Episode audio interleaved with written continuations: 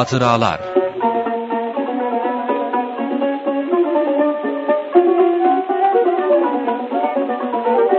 Merhaba değerli dinleyiciler. TGRT FM Radyosu'nun İstanbul stüdyolarından hepinize merhaba. Bir haftalık bir aradan sonra yine sizlerle beraberiz ve bu beraberliğin mutluluğunu yaşıyoruz. Hepinizi sevgi ve saygıyla selamlayarak Hatıralar programını açıyoruz.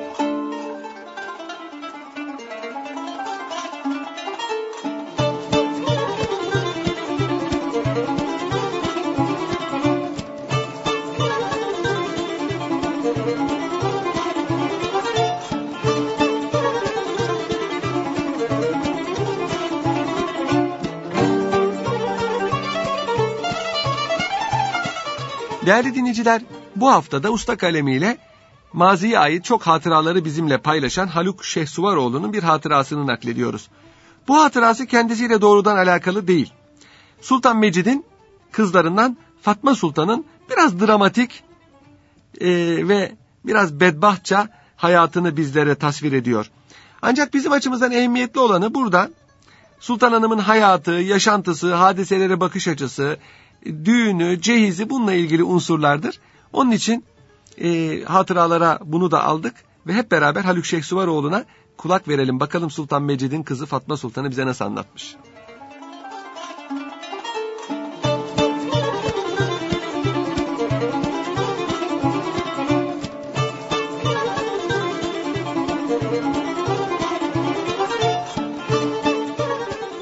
Sultan Abdülmecit babası 2. Sultan Mahmud'un vefatı üzerine 17 yaşlarında tahta çıktı. Bir sene sonra muhtelif hanımlarından dört çocuğu dünyaya geldi. Bunlar ay farklarıyla Mevhibe Sultan, Mehmet Murat Efendi, Naime Sultan ve Fatma Sultan'dı. Sultan Mecid'in 1840 yılında Gülcemal Kadın Efendi'den dünyaya gelen dördüncü çocuğu Fatma Sultan için mutat şenlikler yapılmıştı. Şairler bu doğuma da tarihler düşürmüşlerdi. Malum o zaman tarih düşürme adeti vardı. Ee, bir mühim hadise sebebiyle şairler bir şiir söyler. Şiirin e, son mısrağındaki her harfin rakam değeri toplandığı zaman o hadisenin cereyan ettiği tarihi verirdi. İşte Fatma Sultan'ın doğumu vesilesiyle de böyle tarihler düşürülmüştü. Muhtelif şairler arasında Esat Efendi terennüm sazı nazm oldu bu tarih içre gelmekte esat, kudumi Fatıma Sultan, cümbüş averi devran demiştir. Fatma Sultan için düşürülen tarih budur. Sultan Mecid kızları arasında Fatıma Sultan'ı büyük bir muhabbetle severdi ve onun iyi bir tahsil ve iyi bir terbiye görmesine itina ederdi. Tabi bu tahsil ve terbiye sarayda oluyordu. Yoksa o zamanlar hanımların mektebe gitmesi, dışarıda ders görmesi pek mümkün değildi. Fatma Sultan zeki ve güzeldi. 11 yaşlarına geldiği vakit kendisiyle izdivaca namzet olmak isteyen birçok vezirzadeler bulunuyordu. Zamanın meşhur devlet ricalinden Reşit Paşa ile zevcesi de sultanı büyük oğulları Ali Galip Bey için talep ettiler.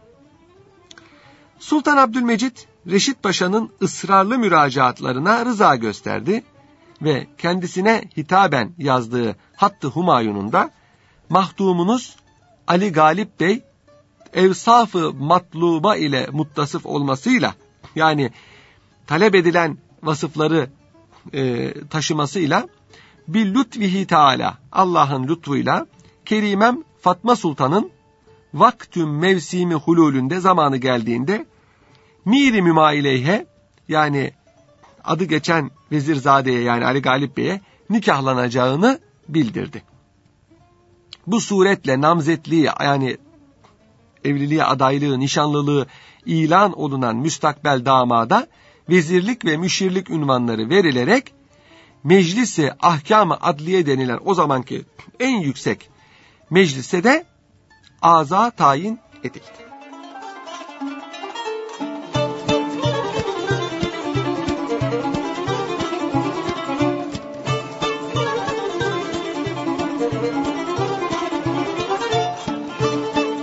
Nişanlılık devresinde Reşit Paşa'nın sadrazamlıktan ayrılması bu izdivacı kıskananlar arasında Fatma Sultan'ın Ali Galip Paşa ile evlenmesinden sarfı nazar olunacağı dedikodusunu çıkarttılar. Ali Galip Paşa bu haberlerle büyük bir yeise ümitsizliğe düştü. Gecelerini başı yastıklar arasında ağlamakla uykusuz geçirmeye başladı. Babası ve annesi oğullarının sıhhatinden telaşa düştüler. Reşit Paşa bu hali ailesinin yakınlarından sarayla karabeti olan, saraya yakınlığı olan Hakkı Bey'e anlattı. Hakkı Bey vaziyeti hareme aksettirdi ve Fatma Sultan'ı bu haberle müteessir etti. Fatma Sultan'ın üzüntüsünü de padişaha duyurdular. Bunun üzerine damat paşa mabeyine çağrıldı, saraya çağrıldı ve kendisine nişanın bozulmayacağı hakkında teminat verildi.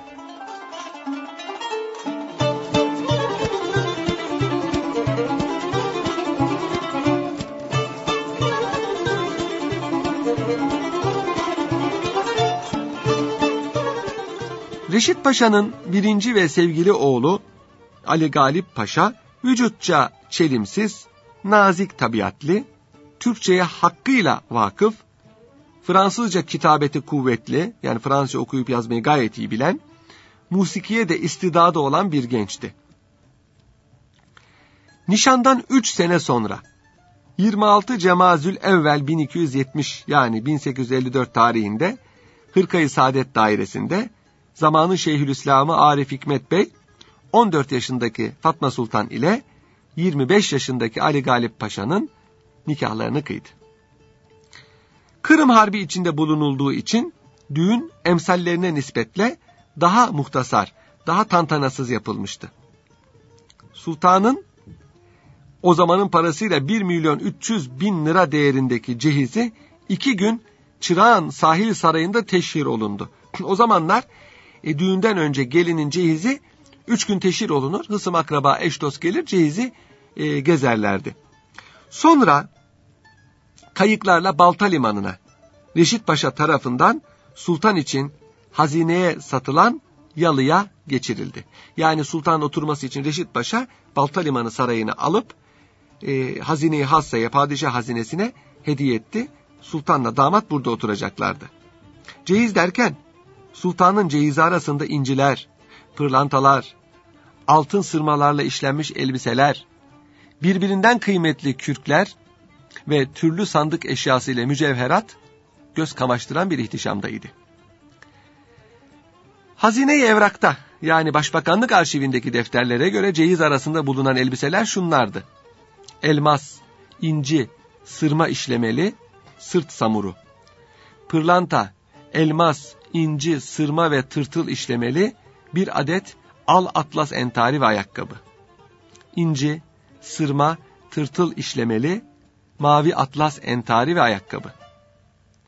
Klaptan harçlı ve klaptan bükmeli sırma, tırtıl ve yün işlemeli mavi şellaki entari.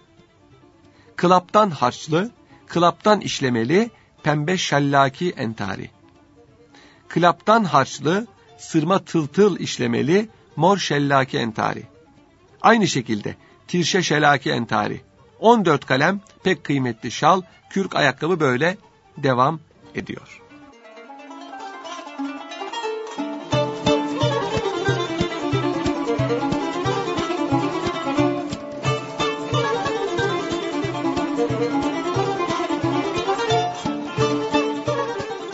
Sultanın yatak takımlarıyla diğer bazı eşyaları da şunlardı. İnci sırma ve tırtıl, klaptan ipek işlemeli yatak, yemek, kahve ve hamam takımları. Roza elmas, zümrüt ve lal ile müzeyyen aynalar ve sim zarf ve fincan ve taam tepsisi. İnci, klaptan, sırma tırtıl ve roza elmas işlemeli yatak takımı ve kahve örtüleri. Mineli altın zarf, gümüş şamdan, mangal ve kahve takımları musluklu gümüş karlıklar. o zaman e, şimdiki buzdolabı olmadığı için İstanbul'un yakın yerlerinden talaşlara sarılı buzlar getirilir. Bunlar evlere taksim edilir. Evlerde karanlık ve serin bir yerde muhafaza edilir. Yazın e, şerbetlere, sulara konurdu. İşte bu karlıkları konan da ayrıca e, kaplar vardı. Başka neler var? Roza elmas ile süslü sırma ve tırtıl işlemeli lacivert diz örtüsü. Klaptan ve sırma işlemeli abdest ve ayak havlusu. Roza elmas ile müzeyyen mineli altın 15 adet zarf. Gümüş çemberli ve kadife kaplı 2 adet sandıkçe ile sırma işlemeli fincan tablası. Ve bunlardan başka muhtelif gümüş ve billur takımları bulunuyordu. Perşembe günü, o zaman düğünler perşembe günü yapılırdı. Fatma Sultan büyük bir alayla Balta Limanı Sarayı'na götürüldü. Vükelaya yani o zamanki Bakanlar Kurulu'na saray civarındaki dairede ve devlet ricaline ait e, şahıslara, devlet ricalinden olan şahıslara da çadırlarda, hususi çadırlarda ziyafetler çekildi. Mızıka, askeri mızıka düğünün eğlencesini teşkil ediyordu. Düğün hediyesi olarak sultana 500 bin lira kıymetinde muhtelif eşya verilmişti. Sultan Mecid de damadına pek kıymetli bir yüzükle inci bir tespih hediye etmişti.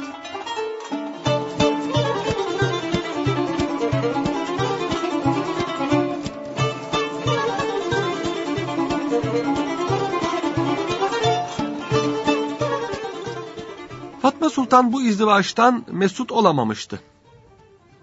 Kocası bir sene sonra kötü bir hastalığa yakalandı. Ve bunu sultana da sirayet ettirdi. Beyoğlu'nda tedavi gördüğü bir Rum hekimi meslek sırrına riayet etmeyerek bu hastalığı sağa sola duyurdu. Esasen kocasına daha ilk zamanlarda bir muhabbet duymayan sultan bu vaziyetten sonra daha derin bir soğukluk hissetmeye başlamıştı. Fatma Sultan gizlemeye mecbur kaldığı hastalıkla günden güne zayıflayıp sararıyordu. Bu kızını diğerlerine tercih eden Sultan Abdülmecit 1857 Kasım'ında bu halin sebebini öğrenmek istedi. Biraz hekimlikle de uğraşıp Fatma Sultan'ın sırrına vakıf olan bir harem ağası padişaha hastalığı itiraf etmek mecburiyetinde kaldı. Sultan Abdülmecit kızını bu dertten kurtarmak üzere bu gibi hastalıkları tedavide mütehassıs sayılan ve damat paşayı iyi eden Rum doktorunu çağırttı. Muayene hastalığın eskiliğini ve ilerlemiş, epey vahim bir dereceye varmış olduğunu meydana çıkarttı. Uzun bir tedaviden sonra Fatma Sultan iyileşti. Fakat Galip Paşa'ya olan bürudeti, soğukluğu devam ediyordu. Bu arada sultana bir başkasının bir başka paşanın aşık olduğu dedikodusu çıktı. Bu dedikodu Galip Paşa'nın kulağına geldi. Galip Paşa bu dedikoduyu babası Reşit Paşa'ya nakletti. Reşit Paşa padişahın huzuruna çıkıp oğlundan duyduklarını padişaha anlattı. Sultan Abdülmecit Reşit Paşa'ya kızdı. Sen türlü yollardan bu izdivacın teminine çalıştın. Şimdi de kızımdan şikayete mi geldin diye veziri tekdir etti. Bu evlilik hayatı üzüntülü bir şekilde devam edip giderken 1275 yılının sefer ayının 5'inde yani Eylül 1858'de bir gece Damat Paşa Sarı, Sarıyer'den Kahyası Hakkı Bey ve bir uşağı ile kayıkla dönmekteyken Yeniköy açıklarında bir deniz kazası neticesinde boğuldu.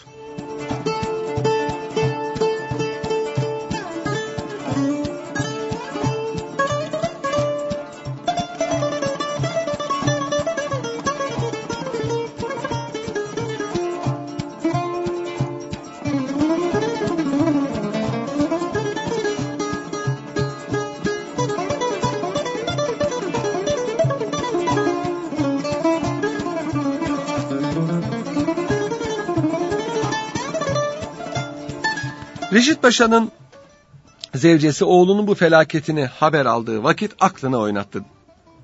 Bir sene evvel ölen kocasının zehirlendiği fikrine saplanmış olan zavallı kadın, oğlunun kasten boğdurulduğu zannına da kapıldı.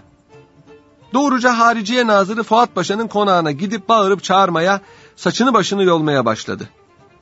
Ve bu hastalığı, bu cinneti sebebiyle Doktor Mongieri'nin tedavisine verildi. Galip Paşa'nın vefatını Fransa'nın İstanbul sefiri Tuenel memleketine bir mektupla bildirmişti. Bu mektubunda zavallı Ali Galip Paşa büyük bir felakete uğradı. Tenezzül etmek için yani gezintiye çıkmak için kayığıyla Sarıyer'e gitmişti. Avdetinde kayıkçıları muhtemelen sarhoş olduklarından tesadüfen geçen bir İngiliz vapuru kayığı devirdi diyordu. Evet.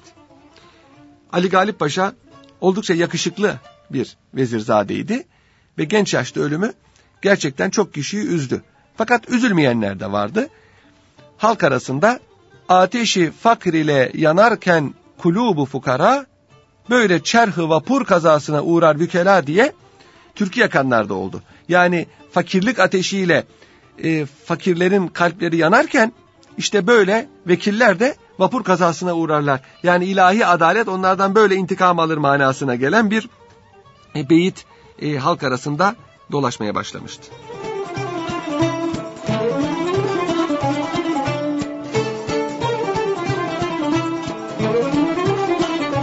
Saray Galip Paşa'nın ölümünü metanetle, soğukkanlılıkla karşıladı. Az bir zaman sonra da dul kalan Fatma Sultan'ın yeniden evlendirilmesi meselesi konuşulmaya başlandı. Sultan Mecid kızını bu defa da 18 yaşlarındaki Mabeyinci Nuri Bey'e vermek istiyordu. Fatma Sultan evvela bu namzedi beğenmedi. Babasının mabeyincilerinden Salih Paşa'yı, olmazsa Osman Bey'i arzu ettiği söyleniyordu. Nuri Bey için hareme kabul etmeyeceğim demişti. Mabeyinci padişahın özel kalem müdürlüğünde çalışan kimseler demektir ki Nuri Bey de fevkalade yakışıklı bir genç ve istidatlı bir genç idi. Nihayet Fatma Sultan pederinin arzusuna uydu, onu kırmadı ve kendisine vezirlik rütbesi tevcih olunan Nuri Bey ile yani Nuri Paşa ile evlendi. Sultanın bu izdivaçtan Fuat Mehmet Bey isminde bir oğlu ile Emine Lütfiye Hanım Sultan adında bir kızı dünyaya geldi. Sultan çocuklarına Hanım Sultan denirdi. Oğullarına da Sultanzade Bey denirdi. Fakat Fuat Mehmet Bey 3 yaşında, Emine Lütfiye Hanım Sultan ise 2 yaşlarında vefat etti. O zamanlar çocuk ölümleri fevkalade yaygın idi.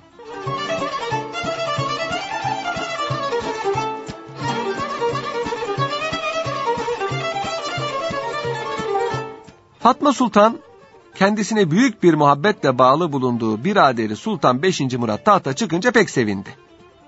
Sultan Murat sevgili hemşiresine, kız kardeşine Dolmabahçe Sarayı'nda bir daire hazırlattı.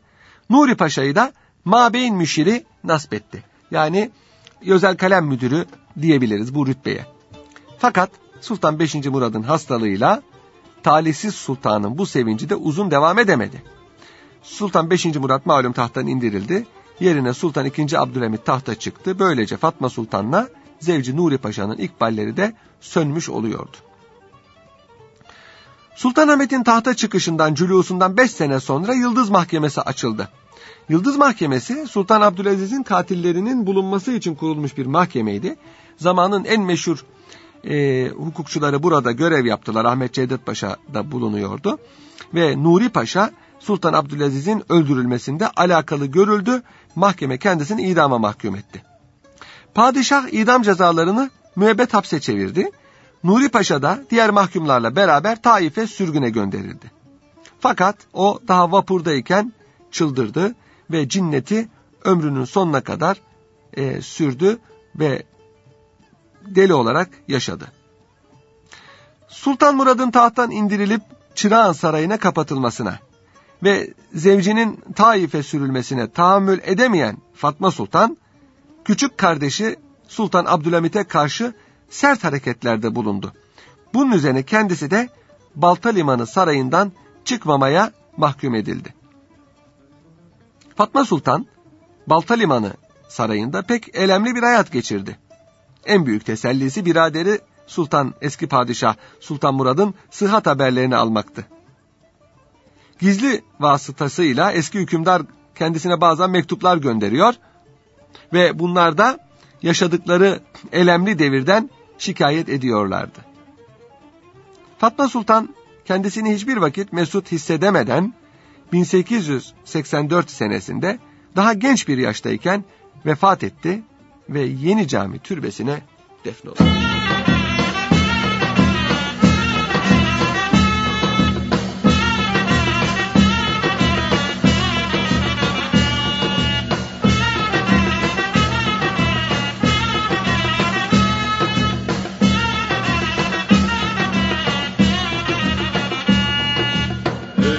Üsküdar'la giderken aldı da bir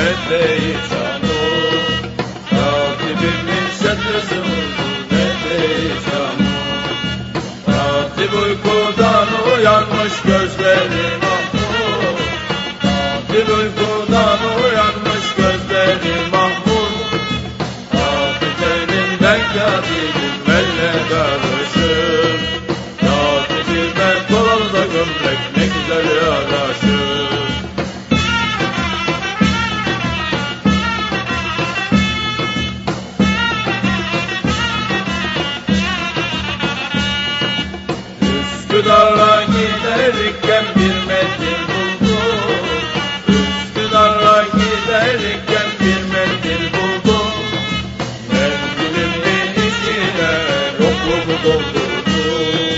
Mendilimin içine lokumu doldurdum. Katibimi ararken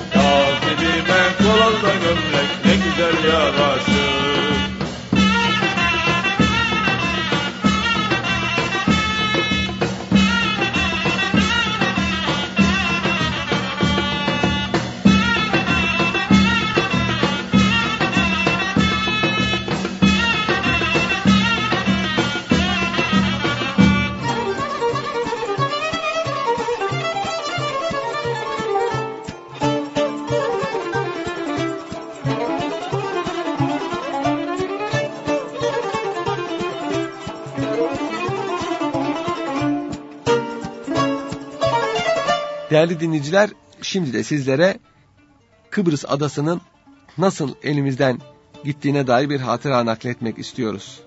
Adanın elden çıkışı hikayesi acıklıdır. Ali Suavi vakası üzerinden çok bir zaman geçmemişti. Ali Suavi Sultan 5. Murad'ı, tahttan indirilmiş Sultan 5. Murad'ı saraydan kaçırıp, Çırağan Sarayı'ndan kaçırıp tekrar padişah yapmak için Çırağan Sarayı'nı basmış ama bu e, darbe teşebbüsü önlenmişti. Bu arada İstanbul'un burnu dibine Rus ordusu yerleşmiş payitahtı açıkça tehdit ediyordu. İngiliz donanması Marmara'ya sokulmuş, istim üzerinde bekliyordu. Sultan II. Abdülhamit o günlerde şiddetli bir baş ağrısından şikayet ediyordu. O sırada İngiliz sefareti baş tercümanı Larisson'un geldiğini haber verdiler. Tercümanın meşhur soğukkanlılığını muhafaza etmekte güçlük çektiği görülüyordu.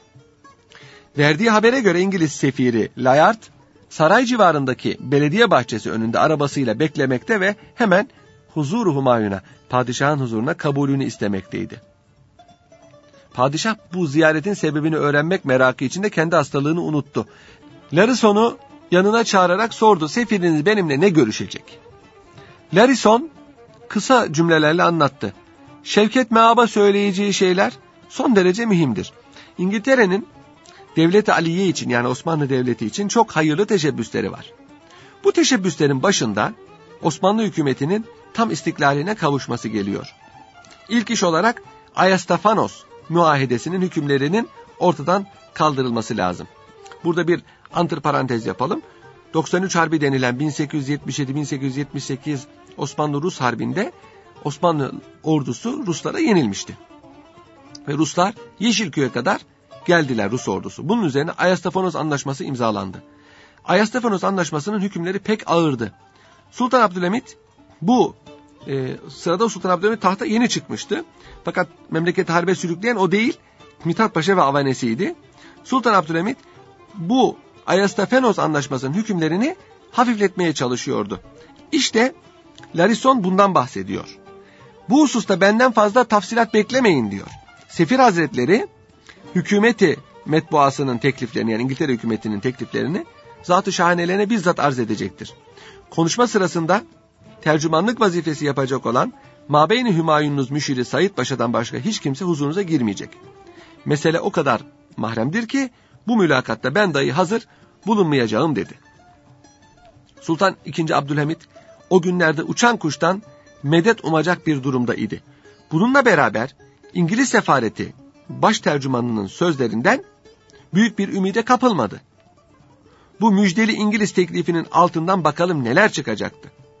Fakat sefiri kabul etmemek de doğru olmazdı. Padişah şimdi denize düşmüş bir adam vaziyetindeydi. Yılana sarılsa da mazurdu.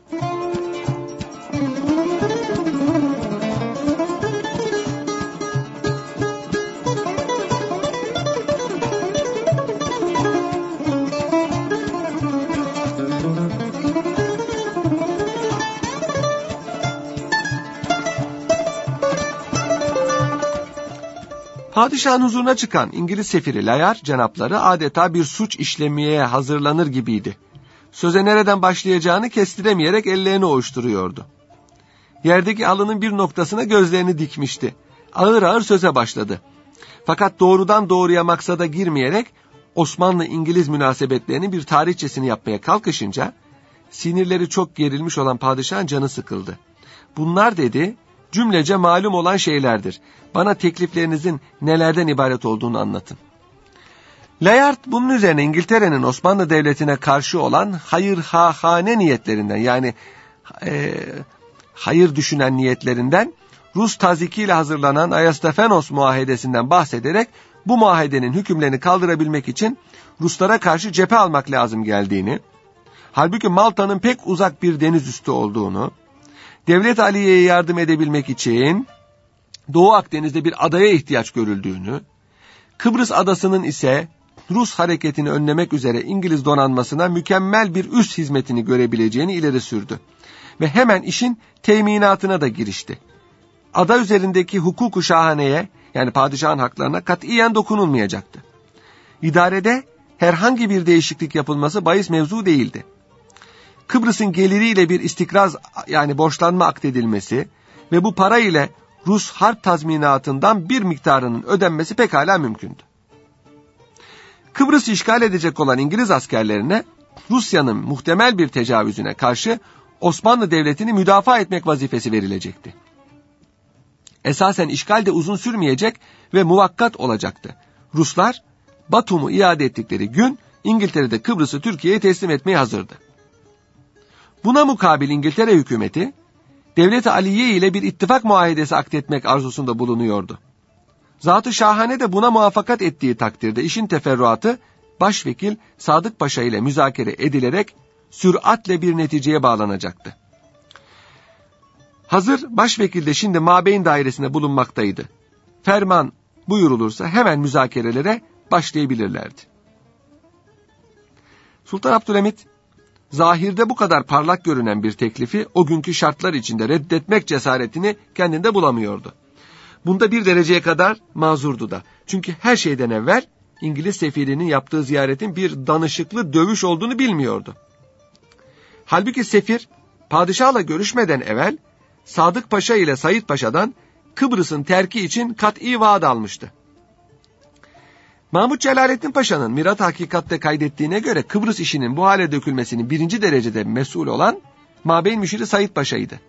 Said Paşa İngiliz terbiyesiyle yetişmişti. Başvekil Sadık Paşa da bu merama alet olmuştu. Layard'ın Kıbrıs hakkındaki teşebbüslerini yalnız üç kişi biliyordu. Başvekil yani o zamanki sadrazam Sadık Paşa. Baş mabeyinci yani özel kalem müdürü İngiliz Said Paşa, bir de Marif Nazırı Münif Efendi. Diğer bir kelanın hatta devletin dış politikasını elinde tutan Hariciye Nazırı Saffet Paşa'nın bile bu işten haberi yoktu.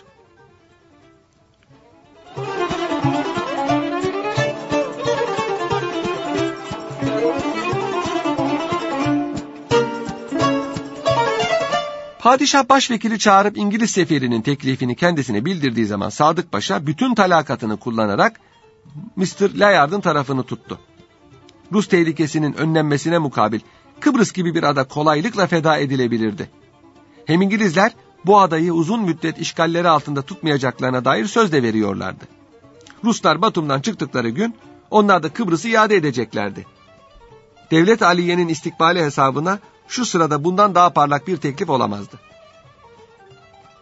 Sadık Paşa padişahtan sefirle baş başa bir mülakat yapmak müsaadesini kopardıktan sonra Mr. Layard'la mabeyinde bir odaya kapandı.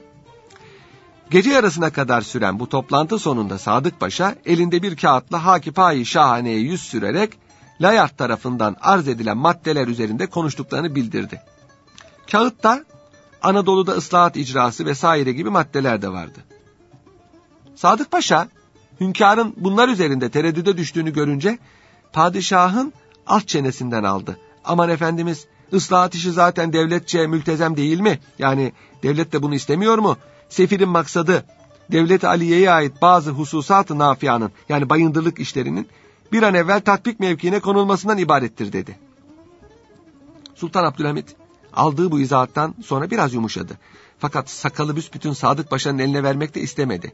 Mesele bir kere de meclis-i vükelada tetkik edesin, bakanlar kurulunda görüşürsün dedikten sonra başvekile huzurundan ayrılmak için ruhsat verdi.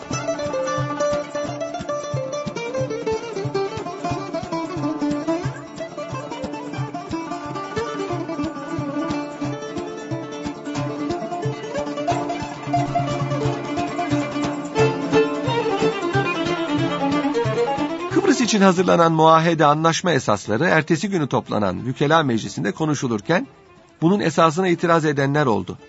Ve bu sırada Sadık Paşa başvekaletten azledilerek yerine Rüştü Paşa getirildi. Fakat onun da iktidar mevkiinde kalması bir haftadan fazla sürmedi. Bu arada Babali'den arza gönderilen Kıbrıs mukavelenamesini esaslı surette tetkik eden Sultan II. Abdülhamit, hazırlanan mukavelenin İngiliz sefiri Layard'la Sadık Paşa'nın iddia ettikleri faydalı esaslardan tamamıyla mahrum olduğunu ve bilakis Devlet Aliye'nin aleyhine hazırlanmış bulunduğunu görerek büyük bir hiddete kapıldı ve mukaveleyi imzalamadan geri çevirdi.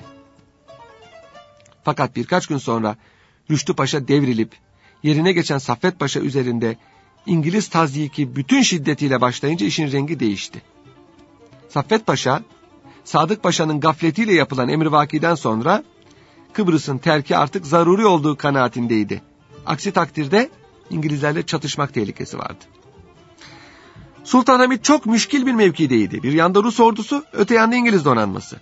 Adeta örs ile çekiç arasında kalmıştı. Neticede Kıbrıs'ı feda etmekten başka çare yoktu. Sultan Abdülhamit hiç olmazsa İngiltere hükümeti adına Layard'dan resmi teminat almak lüzumunu hissetti. Kendisinden Kıbrıs üzerindeki saltanat haklarının kaybolmayacağına dair bir senet istedi. Layard bu senedi vermekte tereddüt etmedi. Fakat çok geçmeden yaptığı işe pişman oldu. Onu padişahtan geri almaya teşebbüs etti.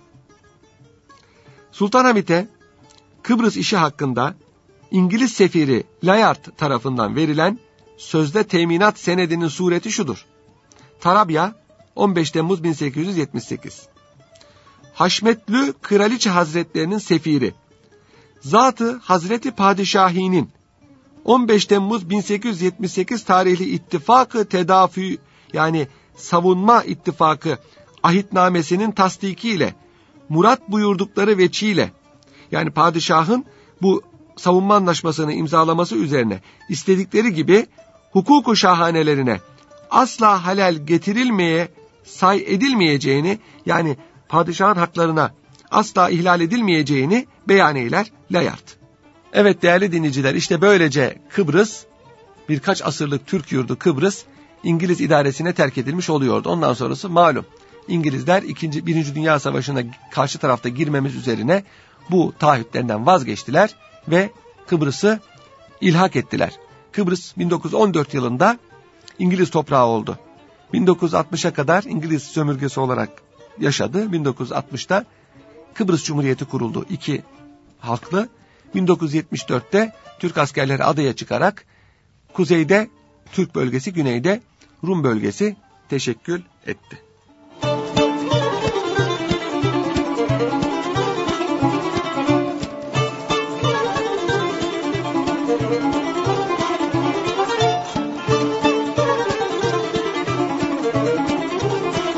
Evet değerli dinleyiciler bu haftalık bu kadar. Haftaya bir başka hatıralar programında başka hatıralarla radyonuz TGRT FM'de buluşuncaya dek hoşçakalın.